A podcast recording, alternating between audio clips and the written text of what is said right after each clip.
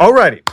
Hello, Steve. I Hi, really, Serge. I really, really happy to be here and be as a interviewer for uh, the, the podcast called uh, Local Music Heroes. So, and you, one of them, the huge, uh, you make a huge impact on me um, as a like um, as a mentor, you know, for like for life and for music as well. And it's I'm so excited about what what's gonna happen today the all your stories and straight i want to go straight in there and um, so i want to ask you com- some questions about the songwriting stuff so i know you like wrote like hundreds of songs and uh, A lot. a lo- yeah like a lot of them Yeah. so i'm really uh, interested so when when do you start uh, writing music why do you start writing music and how it's changed over the years and kind of your journey in song in songwriting The most frustrating answer to that question is the w- only one I can give. I don't know. um, it it's it's different for different songs, and um, I just I just the last couple days have been writing a song that I honestly don't remember where it came from a couple days ago, why it started up, but um, has evolved into something that it that wasn't what I thought I was doing, but looks like it might actually open up a whole new way of doing certain kinds of fusion. I like fusing styles. I I um I probably started I, the first time I wrote a song I was 14, but I probably started really thinking along those lines when I was about 4. And um, I've just been realizing this recently as I've gone over my 66 years of of being around that um, I was hugely into Latin music and into fusion before I went to grade school. And it's because in the 50s, Car- Latin Caribbean music was a big thing in the US and it was on TV a lot and I'm the TV generation, and I'm a musician. so I was hearing, um, I was listening just at home on TV, and the few records that my parents had, I was listening to, um, you know, uh, I know these aren't names you know because of you're not from around here. but i will learn later right away but uh, Celia Cruz was the queen of, of Cuban jazz. And she had this huge, bigger than life voice. Everything about her was just bigger than life. And I was just mesmerized by her. I, you know, if she was on TV and I was in earshot, I had to go and, and see what was going on. Um, Harry Belafonte was a calypso singer who um, made a very popular genre of music for not it wasn't popular for a really long time but harry belafonte became a really important part of american entertainment and even politics Mhm. so um, and then uh, people my parents listened to people like nat king cole Mhm.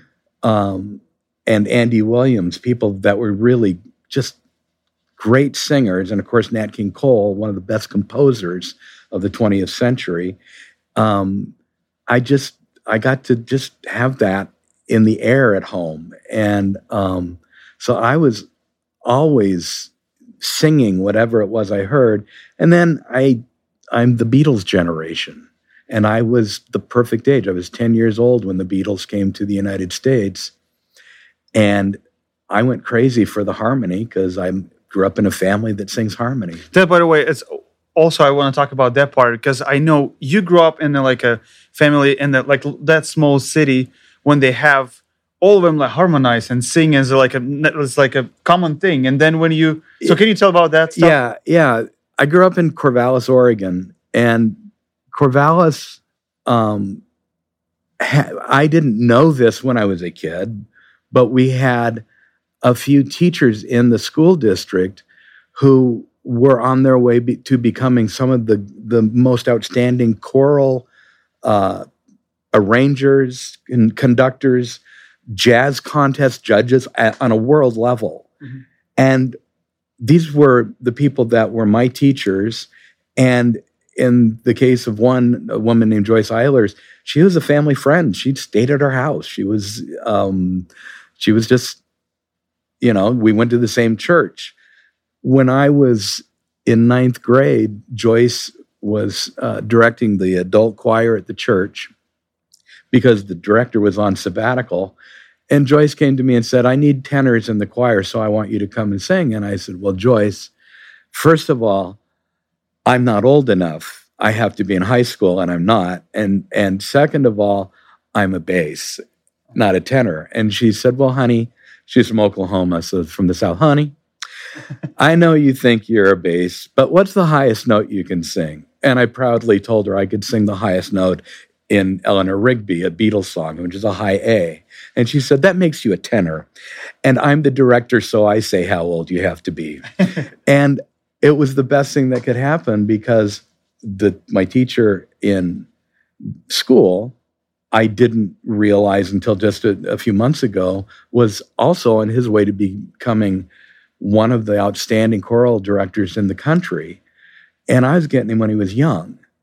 And I knew Joyce when she was young. And they uh, taught me how to sing, which was really funny because it made me not popular with with rock bands because I knew how to sing.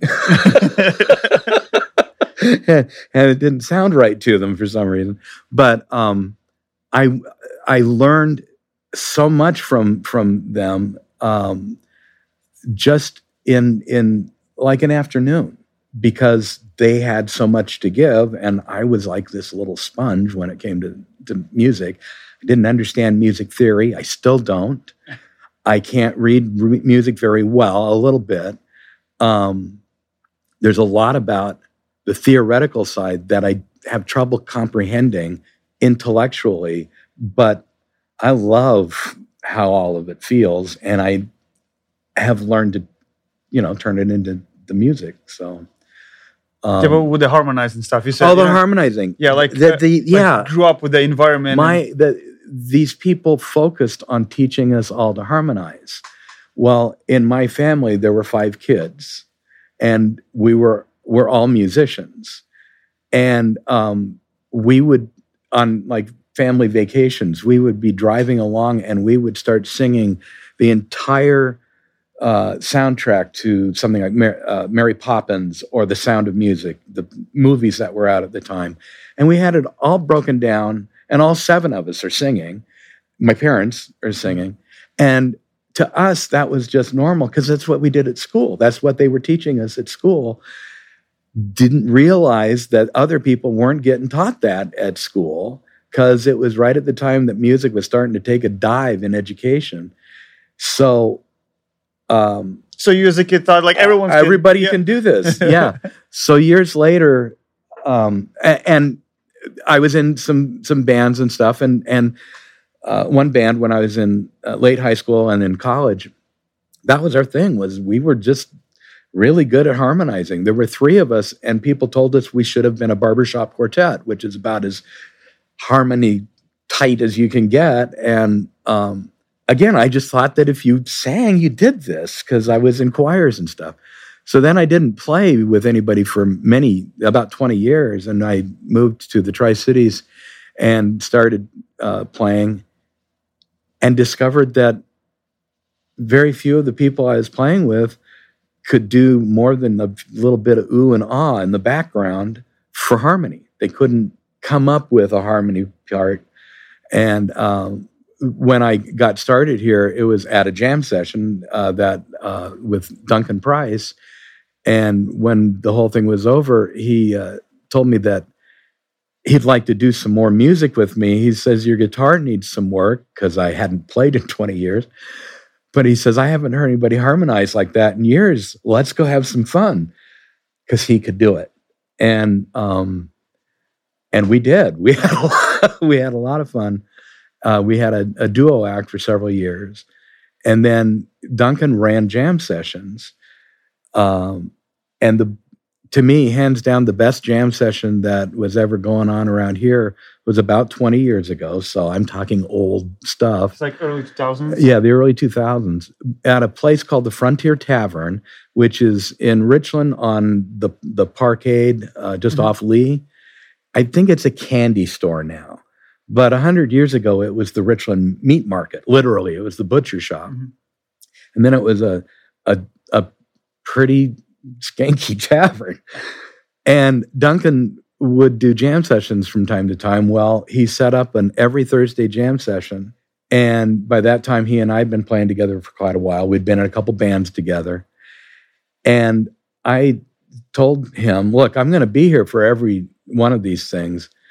But if I'm going to be up here playing with you, then I'm going to call half the songs when we're playing. And when I call them, they're going to be ours. And I really hope you're going to do the same thing because I think that'll make it more interesting. And we had just been writing a whole bunch of stuff. And at first, it was just the two of us. And then uh, Bob Williams, a drummer here in town, came in and said, Mind if I set up? And we are like, Go for it, man. So he sets up. Ira Perkins was a, a guy who had just moved to town. Uh, he came in and said, well, I got I need something to do. I'm not a bass player, but I've got my son's goofy bass, so I can do that. And he was it was horrible. We had to put up with him playing that horrible bass for a long time. it, it was it was great. So it's it was the four of us kind of just doing this, and then a bunch of our friends started finding out, and what I was hoping would happen happened. They hadn't heard the music. They didn't know the music. And we didn't care what they played as long as they did it, you know, put Yeah. their put their effort into it, you know, at their whatever their level is. And so all these people started coming to see what kind of stuff they could lay down on this music that they liked. It wasn't super hard or anything, but they hadn't heard it before. So they were getting a chance to give it their interpretation the first time out or the second time out. And um, we we had a ball every Thursday night for hours. it was just it was it was a great jam session.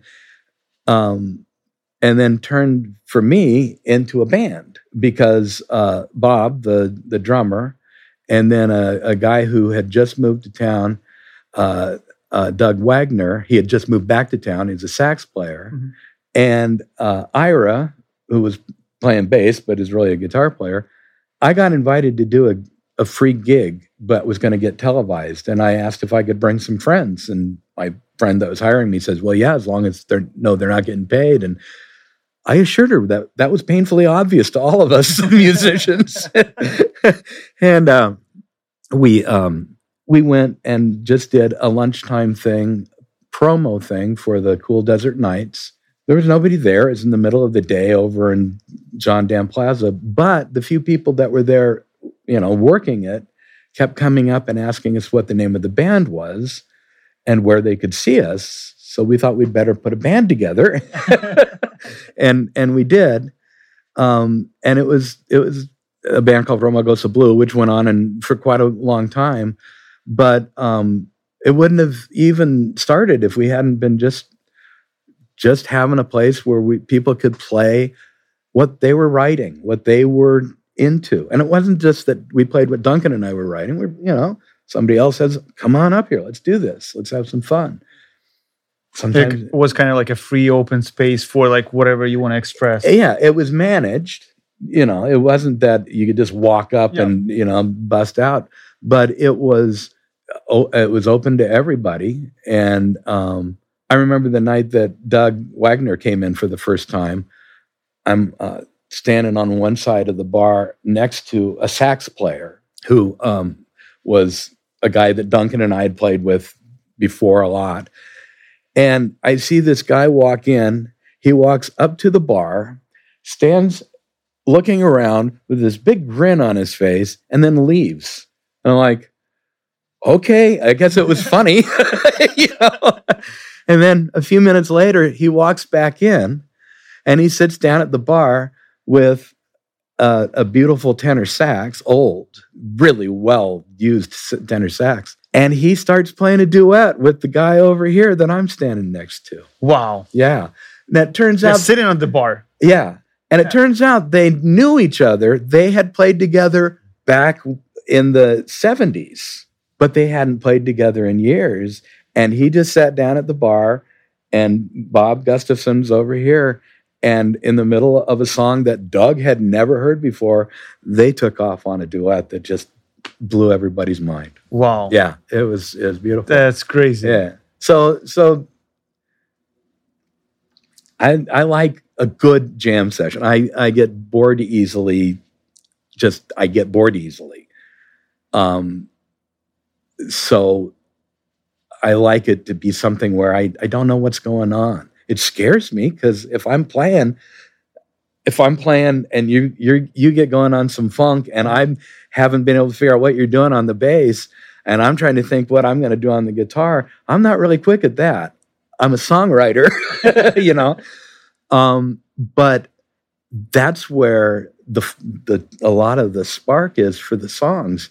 Go and play in a in a jam session, go home and and without realizing it, have three songs that have started up.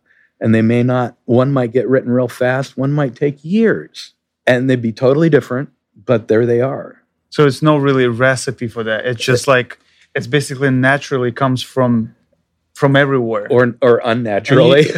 and you kind of like try to manage them sometimes because like i know like for, I'm, I'm not big songwriter but sometimes like I recently wrote this song like it took me like five maybe ten minutes it just like came and just sit played write it down hold it even though i'm not english is my second language even Yeah. though that part it was just like boom and it's done you know is it how often that happened to you it happens. Um, um, there's a song that I, I was sitting at work with my in a swivel chair with my back to my desk and computer.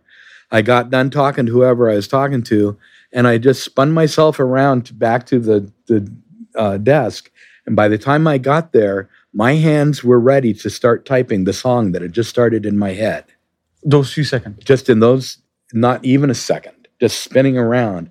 And i suddenly had this song and i sat there and i typed it out and five minutes later it was done. All the lyrics i never changed anything. Wow. I think i figure i'm going to have to change a lot you know? Yeah. But i knew what the progression was. I knew exactly what it was that i was going to do with it. In that little moment And you just- already yeah. heard the whole song. Yeah. It, the, the, once i started typing the lyrics just flowed as if you know they'd been there and who knows maybe i had been thinking about this for a while i don't know. But then there there are songs um is one that i started writing when i was in college.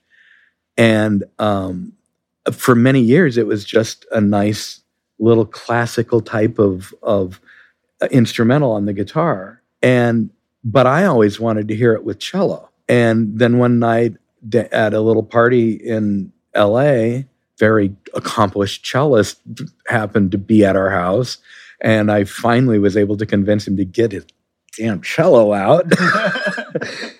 And i got to listen to this song with the cello and and now i knew what it sounds like but it still wasn't done. And then a few years later there were lyrics that started up and there were all these lyrics except for this one batch right in the middle had not come to me and and so this is just going on for years and years. And then my mother-in-law died. And the night before her funeral i wrote that middle piece. Like perfectly in there. yeah because it needed to be in spanish it turned out. Because my mother-in-law didn't speak english and i write i speak spanish and i write in spanish. And so 17 years after i started it and many uh, yeah 17 years after i started writing it i finally there it was with lyrics and stuff and then i recorded it um, but i don't know that it's done yet i think it may have full orchestration to go into it That's crazy. yeah So you usually never. It's like just some of the like moments of your life come in, or is it happen? You know, like when you like everything is study, not really change anything, and uh, or if it's the time for like learning other stuff, or it's it, it's it has happened okay the most the most important things I think have been relationship changes, which makes it sound in in a lot of cases that means that a relationship has ended, so it's like downer music and stuff. A lot of the very best music has come because of a relationship change, and it might be a relationship change inside music or outside music. So, like for outside music, I was in a very important relationship with a woman for several years, and a lot of what I wrote is about that relationship. It's not it's not voyeuristic or anything. It's just came out of that. Mm-hmm. But one of the one of the the most important things that happens in doing music period is who you end up meeting and working with and I mentioned the guys that started Romagosa Blue, and along the way we had different people playing. But it's always hardest to get a bass player. We had a guy named Mike Hames, who's a, a great funk and metal bass player, and of course Ira at first. And then we had uh, uh, uh, uh, Bruce. I can't think of. See, I forgot to write his name down, so I can't think of his last name. Bruce, who like, used to uh, own the like a studio, or it's a different. Bruce? No, no, Bruce the uh, Curtin. Bruce Curtin. Oh, okay. Okay. Sorry, Bruce. I'm having I'm having neurological problems. Um, but then Cuco Martinez moved to town, and I was ready to be done with the band because Bruce had just quit, and I'm like, I I can't keep trying to find bass players, man. And I get a call one night from a, a person that I knew just sort of, and but we'd talked music, and she says, "Remember, I told you my nephew plays percussion. Well, he's here in town. He's looking for someplace to jam, somebody to jam with." And I said, "Well, yeah, I'll talk to him, but you know." And she put Cuco on the phone, and I said, "Dude, I'd love to jam with you, but I don't need. I I, I really want percussion." But I need a bass player. And he says, Well, I play bass too. And I thought in my head, I play bass too, but nobody wants to listen. And and so I go over and he's instantly playing stuff that was I'd either never imagined going on in, in something or just took me back to that preschool time with all this really cool Latin stuff. And I'm like, God, this is a real Latin musician. We start talking bands and it, and it's it's not just a thing where we like some of the same bands. He's played in some of the same bands. Wow. and and uh, or played with people in the in in these different bands.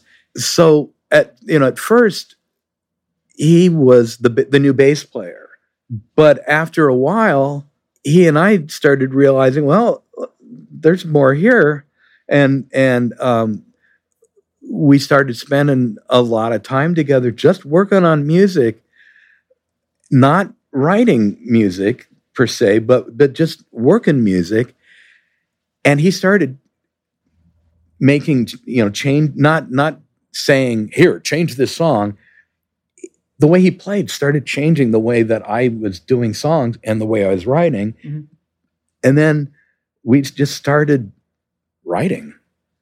And um, I wrote uh, some with Duncan Price, not a lot, but we but we influenced each other's music a lot. I've written a lot with my my good friend Mark Reeder, uh, who's um, a guitarist in Richland. That is, I mean, we've we've done some of the coolest stuff that I think I've been involved in. But Kuko and I are are able to connect at a level that there's nobody else around that I know who I can connect with because I certainly am not the guy that knows that music well. But Kuko does really well. And you have a good ear because you I, grew up and listened to it. Yeah, it. yeah. And so um, we're going through as much of the stuff that I've written and that Kuko has written, because he's written a, a fair amount and is writing a lot more now and we're we're changing up songs that we did for years as blues and turning them turning them into salsa or a cha cha or something like that, just just to have a different version of it. I mean, it'd be nice to to make sure that you know it'd be nice for people to hear it but right at the moment, I just want to make sure my grandchildren can hear it. You know, because um, especially now that nobody can be around each other, I want to make sure that that that the music stays around. I just want to explain to the audience about the cuckoo. So whenever, just give a little bit more information about him. So whenever he go on stage, the whole groove is changed. It's changed. Them everyone started notice that right away. Even Oh, though they not listen to music, if they're just talking, and whenever you know, like musicians switch, even sometimes when music not stop, people start even move differently. Like if they Yeah. stop talking, they're just like, "Hey, what what changed?" Even though not understanding that, and then like the way what kind of groove he brings, it's like it's insane. I love even though like I'm a bass player and I like play bass, but whenever I see the Kuka around and he just like like oh here you go Kuka, can you play that one? I would rather play guitar or something. And I when I play guitar with him, it's just like it's like a butter. It's just like Yeah. you're just sitting there and just like you don't need, even need to do anything. I crack up a lot when when we're actually playing together. We we do a lot of multi-track recording, so we don't end up playing together at the same time. But when we do, I crack up a lot because I just forget. Even as long as we've been doing this, I forget that experience until it starts, and I just like, oh, there, there's that groove. There it is. Yeah. Yeah, that's ins- that's I think that's insane. And um, the funny thing is that um, when he moved here and started playing bass with me, he didn't bother to tell me he hadn't played bass for 15 years. He had been playing percussion for down in LA, and um, so he was rusty. uh, now I get to to do all this recording that that we're that we're doing. Kuko um, does all this percussion, although once in a while I play a, a clave. Um, and we trade off on bass now because I actually have learned to play bass. Thank you, Kuko. and um, so it the the dynamics of it, it's like the two people make this huge band because we can just keep putting the parts on. It's it's really a lot of fun. It's really good music. I mean, there's a lot of good music. So, if I say so myself, and I do, so So let's go back to the to the gem nights. yes. Whenever uh, like that was one of the first what was started uh, with Duncan Price Yeah. here in, in in in town. yeah, that's one of the early ones that I was involved in, and then it moved over to Dax's and and went for a long time at at Dax's bar on Lee, Where's that? uh, That's on on Lee Boulevard, uh, across from Atomic Ale. I know where's the Lee Boulevard, but Okay. Well, it's just when you go on to Lee Boulevard off of GW, it's it's a couple blocks in on the right. Uh, and they had a jam session for a long time. Uh, Von Jensen took that over, and then uh, that eventually moved to uh, what's the name of that bar? Thunder Thunder River, I think. Yeah. Anyway, the, it, it, they've moved around. Nothing's happening right now, but um, the one that got me going uh, on a regular basis again for the first time in years was uh, the one out in West Richland uh, that started up last year sometime. That was a lot of reggae and funk because I need to learn how to play that, and um, it was it was I looked so much I looked forward to it every week so much that when COVID hit, I was really really not happy. That was that was like the first thing I had been looking forward to in a long time. yeah, there's a great gem there. There's great gem started by uh, the Ninety Pine ba- Yeah, band, which is like a Kyle Gorella, the drummer and founder of the music school Yeah. here. And he was play drums, and then Randy Barefoot Randy uh, was a host. Uh, he played that. Then a lot of great musicians like a Neezer guitar player, yeah. uh, Seth Gorella, which is um, Kyle, brother, That- Steve that, that, Kuko, that Kuko guy, yeah. Justin. Chapman, the bass player, Dara Queen. So that was a, a like Billy. like yeah, Billy. yeah. That was the a lot of like a great musician Yeah. come in one spot, and they're like it's. I remember when I first got there, right in the beginning, and there was like a kind of teeny tiny small bar, and you like ah, it's kind of, but then like people make that place like Yeah. huge because it's like the music what comes what you feel on stage and off the stage it's Yeah. sometimes you just go in there just you know, like a lot of musicians want to go there and play music, but so, uh, most of the time I just go there to listen because there are like so many great people like making great music. I would like I would rather sit and just like listen. it's really a trip to to go into a a jam session with a bunch of people who are roughly you know the same level but play really different styles um, and see what they do because one of the things that's interesting is finding out that that this country guy over here that you only ever hear playing country is a really accomplished heavy metal guitarist or and and throws that metal into some funk groove that's going on and it totally changes with the feel of it and it takes it in a really cool direction. I'm not into metal but once in a while it's exactly what you want. Yeah. and especially if it's a good country guy playing you know? It's weird the way that'll that'll work.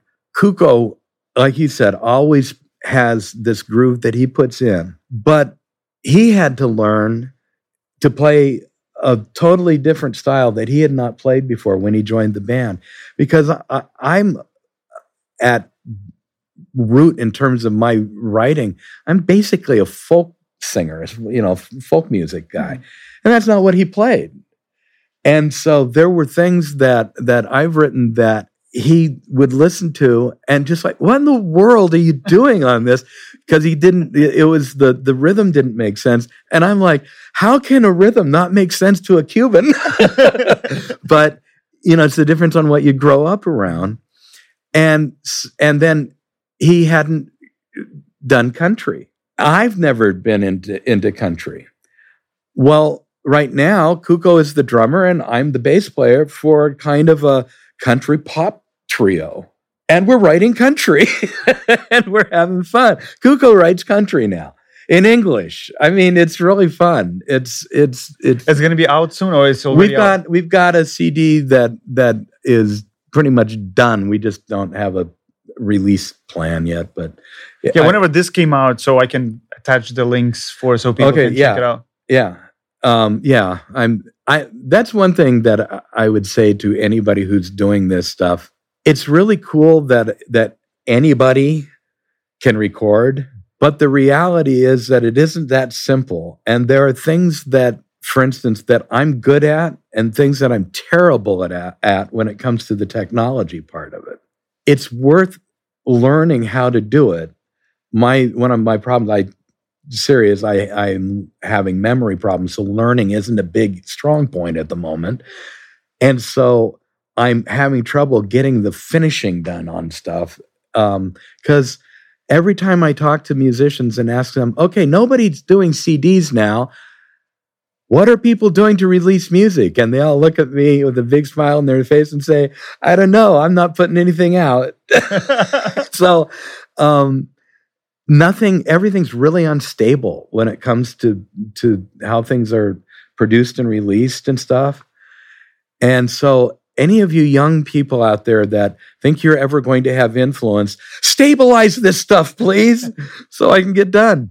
There was a lot of already the great platforms to do the uh what's other thing it's what i've noticed i'm not sure if you have problem with the you know like for instance if you have a like compare it to like a football match or soccer match or anything they have a time right Yeah, yeah, and in the yeah. end you have a finish you have a final whistle and you like and you feel something end like a final Yeah. you feel something win or someone lose you have some emotion Yeah.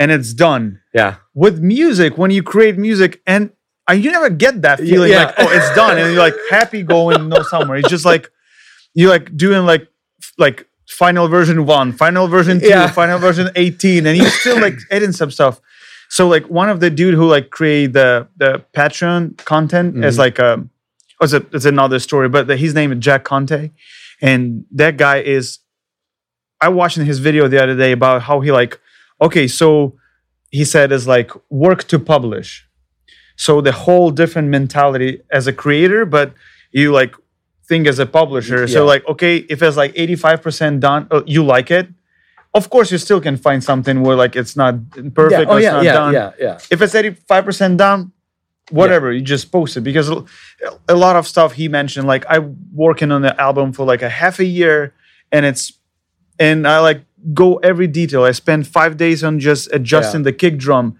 and then in the end is like I sold less than 200 copies. Yeah, yeah, and yeah. then like other stuff I make for a day, and it's like million views on that one. So like work to publish. Do you do you struggle with that type of like?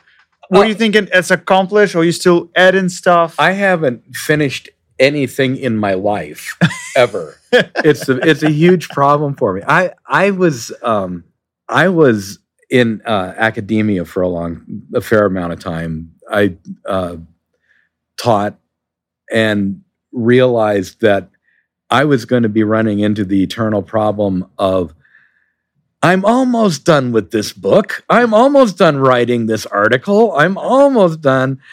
Um, and I was also selling academic books at the time and realized I was making more money selling to the professors than I was going to make as a professor. So I got out of that. But yeah, there's a big problem for creative people. It's never done. It and and even a song like the one that I told you that just wrote itself so fast. Yeah, it was done being written, but it I hadn't ever heard it. And I didn't know exactly how I wanted the bass to go, and I didn't know this and that and the other. And so we, the band, recorded it on uh, our first CD before Kuko was in the band, and now, almost twenty years later, we're going to record it again because it's not done. We have more to do. For one thing, it hasn't been done in Spanish, so uh, so uh, there's there's that. But you you said a, a word that I think is really important. I get asked all the time, how do I protect my music? And it's really simple. You put a C and a circle around it in your name, and it's now copyrighted. That's the law. It ain't protected though. You've got to own the publishing rights, which means you've got to own a publishing company, which sounds bigger than it is. All it means is that you to come up with a name for the business and you become the person who controls everything to do with publishing your music. Are you going to make anything? Well, the odds are you're not going to make anything no matter what. I've written a lot of good music and and you know, I played a lot of nice, you know, some fun shows and a couple of really really good shows. And I'm never going to make any money as a musician. I do it cuz I kind of it's who I am. But if you are going to make money at it, you got to own your own publishing. You got to control the publishing. Every all the musicians that were getting ripped off when I was a kid, from the Beatles on to everybody else, is because they didn't control the publishing, and it's the same today as it always has been. It's one thing to copyright your music; it's real easy. You just have to date it and copyright. Just write that it's copyrighted. You can register with the Library of Congress if you want to spend that kind of money, but it's actually protected by just the, the writing the copyright. It's owning the publishing rights that you really need to be careful about. Yeah, that's like that. They will with music business. They've been struggling with that, and Yeah. also like with the like session musicians. So Yeah. people who like help to create amazing context without, for instance, like amazing musician. They without he bass line or something. Maybe that song wasn't going to be successful, but Yeah. he like that's your five hundred bucks, okay, and he then they make million. And musicians kind of who like create basically the product. They just like out of bounds. yeah, know? yeah. Um, Kuko and I were talking about this the other day. Um, when when does a song that I've written become a song that we've written? Well, obviously, if we did it all together, then it's a song we've written. But there are songs that I wrote and then years later brought out, but Kuko's name is on them. And I go, you know, I put them on in the my computer. I have all that stuff, and I have to think back. What was it that happened that Kuko's name went onto this? Because it might be something really subtle. It might be one word, but one word can change everything in a song. Um, I have a song uh, that I did um, just as a straight folk song kind of a thing. And Mark Reeder and I were sitting around playing one day, and we were done with the song. And I was turning equipment off, and he started playing the song we had just been doing, reggae. And he doesn't play reggae. It's not. It's just not his thing. But he just he just started doing this this thing with the guitar, and I was stunned. And I turned all the equipment back on so that we could get a basic thing and not forget it. And Mark's name went onto the song for that version because that version wouldn't exist. And and actually, it's the only version that's fully recorded yet. wow. um, but it wouldn't exist without that contribution. But I know that a lot of people have exactly, you know, it's exactly what you say. The bass line that is the bass line that that somebody came up with because they knew that the bass line wasn't going to work, but nobody ever gets credit for that bass line. And yeah, they probably should. I hope I hope they're gonna like change it in the future and uh, like oh, don't music- count on that. Hopefully, you know the musician's gonna be treated way because they still have a business. I mean, how everyone said like maybe in 20, 30 years it's big huge label not gonna exist anymore. I'm not sure how they're gonna work, but really like home studios and the quality of the home studios, it's getting way more higher. So oh, yeah. people can post it and just make it a home. It's not like 40 years ago you need to have a, like connections, you need to have like money, you need to know what's going on. It's like whole yeah, deal, you know. But now you have to understand this whole other layer on the technological side. I understand I understand writing music and playing music and I understand recording music being the guy playing and recording. I what was really really hard for me and took m- literally many many years was to be the guy pushing the button before the start the playing started because that's a whole different world. I'm thinking about a whole different batch of things over here and I don't, well, you, you know, I, I play guitars and sing and play harmonicas, and I don't do anything with, with um, synthesizers and stuff like that. So I'm having to go from pressing the button to be standing with my guitar at the right distance from a microphone and start at the right time. Yeah. And um, and that just drove me crazy for a long time. I'm significantly crazy enough that I can do it now but um, but I'm not a tech guy, so it's that's the part that's hard for me. Usually. But I just go and find people like you and say, "Hey, how do you do this?" so, thank goodness. so, what would you? Uh, what's your thought on um, uh, how you feel about the like an our like my generation and younger musician who just come up with they grew up with already have like that all the technology and for them it's like seems like oh. casual what they so my thought what they missing what they would need to improve on from your perspective well first of all i know a fair number of people in your generation who are like you and all you're missing is the rest of the years you're going to be doing all this and having fun yeah i mean you're you, you i think you you have a lot going on with it what I find frustrating is um, the people, it's easy to just rely on the technology. And so I see these ads on YouTube, which I watch way too much, but where this this guy puts a a thing on and it's you know some some beat and some progression and he's acting like he just created it even though he's sitting there freely saying yeah you just press this button and here it is and i'm like you know, I know a guy who knows how to press those buttons really, really well. And then he knows what to do. I'm talking about Dan, yeah. who is got all these synthesizers around him. He's got all this stuff where he's just, you know, he's pressing a button and making something happen. But he knows what it is that's happening, and he's going to chase what's going to what what he's going to bring out of it. And um, I think a lot of it's it's easy to be satisfied with, oh, that's a really cool sounding beat. Well, what are you going to do with it? What's, you know, what's your idea? Do you have, do you have poetry to go with that? Do you have lyrics? Do you have a, a, a good a guitar line that'll go with that? No, I just, it just sounds I, good. I, right? It sounds good. So I just, you know, well, get creative, you know, and I'm, it, it takes something to identify those things. Now, go that next step and put something into it. Um, but fortunately, there's so much on the technical side that um, it works well for learning. I mean, the number of people you can watch on YouTube to learn how to play whatever song you want to learn how to play, because somebody's done it, right or wrong, um, right up to uh, being able to to watch.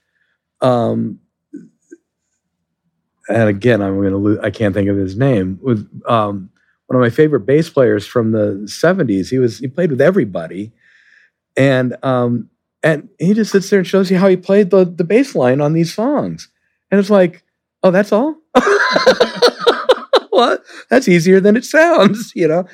Um, um, Lee Sklar is Leland Sklar is who I'm the bass player I'm talking about.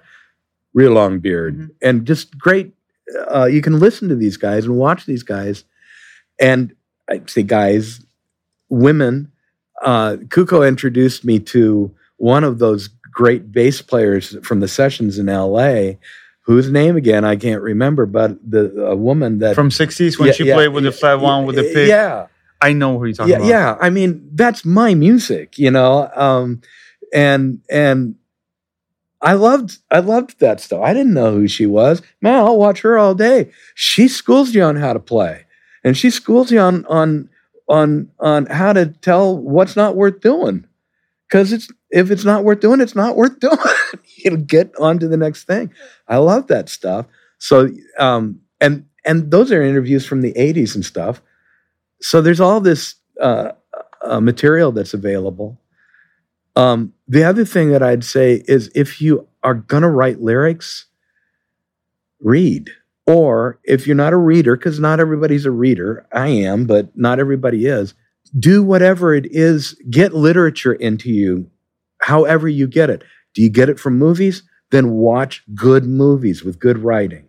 Do you get it from TV? Watch good TV with good writing. Spread it out. Look at, don't just look at your favorite thing from the 2000s watch every episode of The Twilight Zone. You're not going to like them all. Who cares? It's the writing. See what this guy, what these people did with fantasy and a low budget. They made classic television. You're making classic music. It's the same thing. I, I lived in LA for a long time and I ran a bookstore and I had a customer who was the former stepmother of a, an extremely prominent movie maker. I mean, everybody knows the guy's name.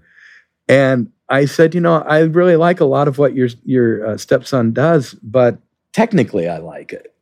But he's not that good of a storyteller. And she says, "Oh, I know. I tell him all this time. you are illiterate." and I'm like, "Whoa, you're talking about him. This is one of the gods." But you have to be he got more literate, by the way. Um, but you have to be exposing yourself to ways of telling stories. And the other thing to remember is that, uh, and I learned this from John Lennon. It's one of the last things he said in his last in his last interview before he was murdered. Was you may think you're writing a song about or for somebody else or to somebody else. And he was talking about some of the nasty crap he had written to Paul McCartney. And he says, but then you realize, nope, that was to me. Ultimately, if you paint a picture, it's a picture of you, no matter what you're painting the picture of, because you are controlling it. If you're writing a song, it's a song about you in some sense, no matter who it's about. Learn how to, to, to understand that literary process makes songwriting a lot easier. That's a great answer. Here's the other one of the cool things for me about working with Kuko is Kuko's father was one of the top jazz bass players in Cuba in the 50s. I mean, one of the top two. And when my parents' favorite singer, Nat King Cole, would go to Cuba, Kuko's dad was his bass player. Wow. Nat King Cole was like the biggest one of the biggest things in American entertainment. First, first black man to have uh, his own uh, enter, uh, variety entertainment TV show. Um, just if you have if you don't know Nat King Cole, get to know his voice. He's just it's beautiful, beautiful voice, and a great writer. And um, he would go to Cuba and sing in Spanish. He had this thick, thick accent, and they all the Cubans would sing along with him in his accent Wow. because they just loved him so much.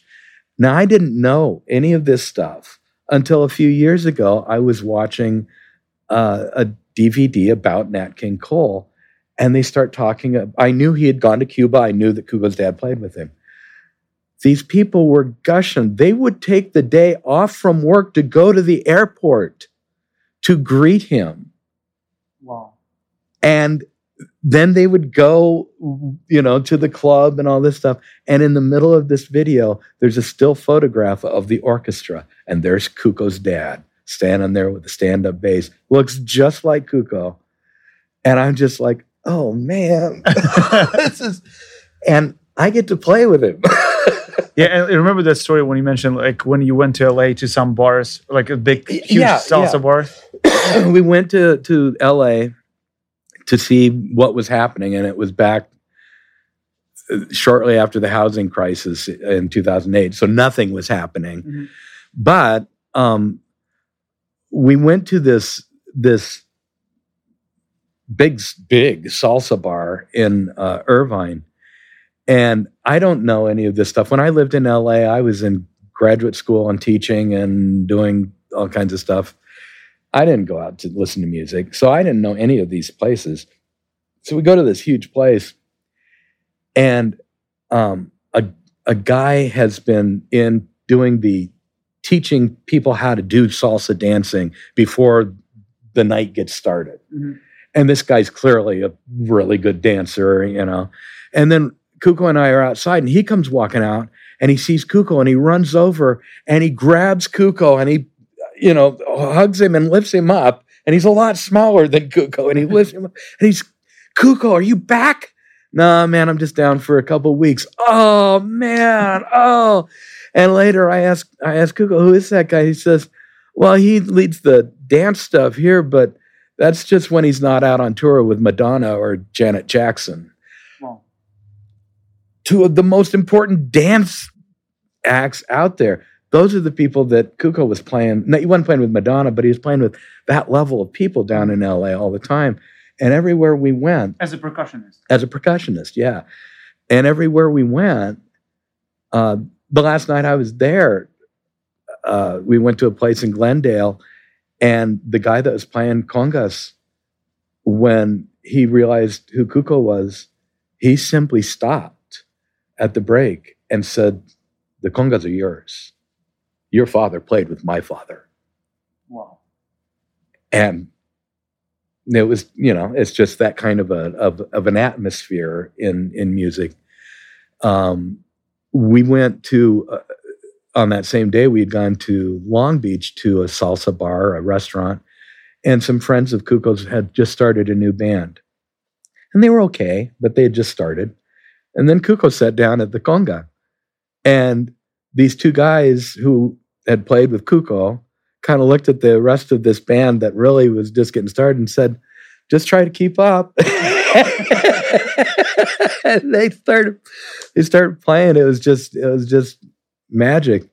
The funny thing was that Kuko kept asking if he and I could play something, and they were like, "Well, what are you going to do? You know, uh, you're going to play a lot, your favorite version of La Bamba or something?" And little do they know that I have a really good version of. Anyway, um, they finally agreed to let us get up and play something, and all these Cubans and other Latinos were sitting over these tables, just kind of talking, and they liked Kuko, but I was this non-thing yet because you know. And then we started playing, and our backs were to them. But in the middle of this song that we were playing, I was able to turn and look, and all of them had gotten up, and they were all standing behind Kuko with these big grins on their face because well, no, we didn't come here to play a La Bamba. We came to play our music, and this is our music, and it's we it's it's fun music. It's good Latin, a lot of lot of different influences and all of it, which I think is the most fun. I mean, that's that's what's fun when when when the few times you and I have jammed together. Mhm. What I really like, especially because there are always far better guitar players than I am, but what I like to do is find that second bass part Mhm. and just go ahead and and have that second bass part because to me that just changes everything Yeah. and then if you decide oh well bye and you're going to take off well there's still there's still an anchor going on if i decide to do something i'm already doing it i Yeah. just got to turn up and go um but i'm almost always looking for the alternate bass line that isn't the same style as what you're playing. If you're playing funk, I'm going to look for something a little, And also give like a little di- like a different flavor. yeah, So it brings everyone even play a little differently. Yeah. It- it's just a one part, just one thing. what they just change the whole Yeah. like you know like motion. yeah, and th- that's what I like about the jam nights because sometimes you would, if you create in your bedroom and play your music and you like think it's awesome and you like go through it, but whenever like nothing gonna be compared, it's totally different when it's happened on stage uh, on a with like on jam Yeah. night with the great musicians. yeah, yeah. those are like, those are like as like kind of another advice from whoever want to learn to play music. Is just just go to local jam nights and just Go try gy- play it. And and and if you're going to do a band thing, learn to rehearse. Learn that rehearsing is never as much fun as as playing out on stage, with a few exceptions. Because once in a while, you're in a rehearsal and everything just goes great, and you're wishing you were on stage.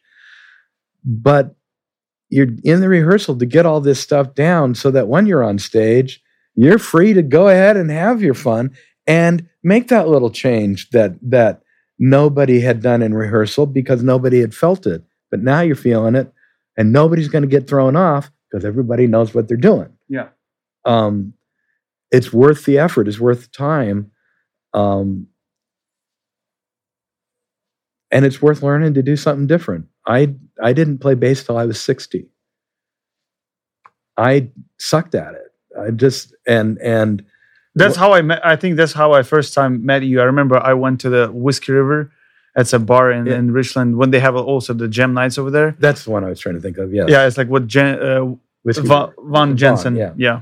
And I remember I was sitting on the bar and I listened like, wow. I, I didn't like look what's going on on the stage because it was packed over there.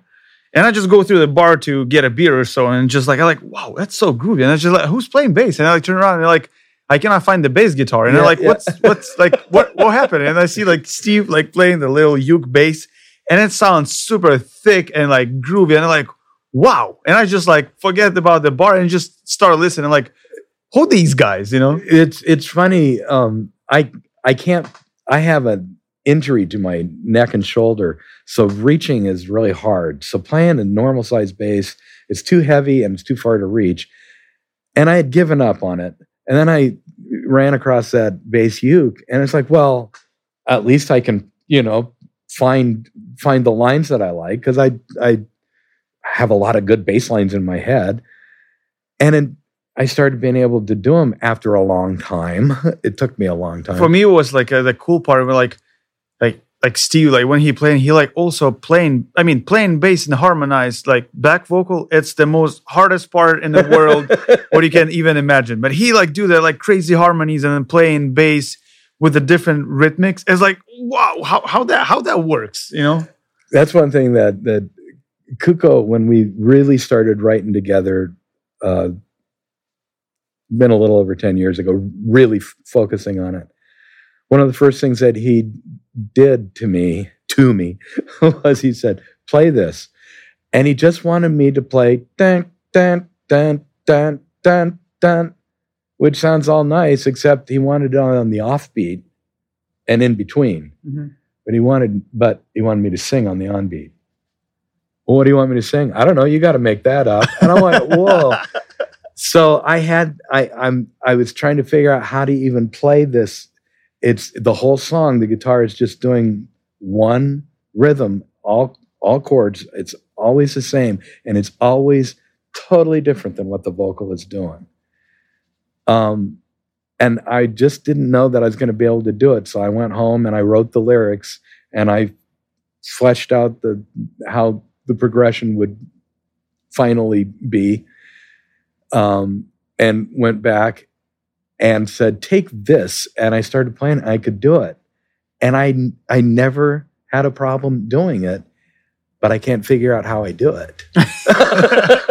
and then I then I had to learn the bass part to to try to do it do that too. And those are good challenges. All those things, w- whether you end up being a bass player or not, get a cheap bass. I mean, you can get a cheap acoustic bass for 250 bucks that's short scale. That's cheaper than the uke was. Um, right now, my favorite recording bass is a, a $300 Ibanez five string bass. It just records really, really well. Um, and a lot of times I will play a bass line and then I'll tell Kuko, okay, I need you to, you know, put the real bass line on. And sometimes he'll kind of laugh and what he does just makes me go, oh man, I'm glad you're here. and other times he'll say, why do you need me to put something on? And then those are the times that I'm like, wow, good. yeah. Okay, so it's gonna be. Um, so right now, I want to ask you a couple. Like a que- it's gonna be just a two question for a quest. They were Yeah. gonna be kind of a short, but some of it might be a little weird. But Okay. it is what it is. I'm w- a I'm little weird as well. I'm I'm not. I'm a lot weird. So So, first question: If you have a chance to hang out with one person from whole history, doesn't matter, musician, non musician, who it would be and why? Wow, that's a good question. Um, the first person right now that comes to my mind is Albert Einstein, and I'm not sure why. Um, I just think he would be a kick to hang out with and try to try to, you know, just understand how he would think. Um, but another, uh, uh, there's another person that I would really like to be able to spend time with, and that's uh, I mentioned before the the Twilight Zone. Rod Serling was the guy that created the Twilight Zone and um, he was just a fascinatingly interesting man. And I've just recently run into a bunch of lectures and Mhm. interviews with him, and it, I'm like, whoa! I've been missing this stuff because I've always loved his stuff, and brilliant guy. So those are the two that come to Yeah. mind right now. Okay, that, that's a great answer. Um, and last one, it's like I said, it's kind of I'm not sure if it's like a it's simple, but at the same time not. Um, why do you play music?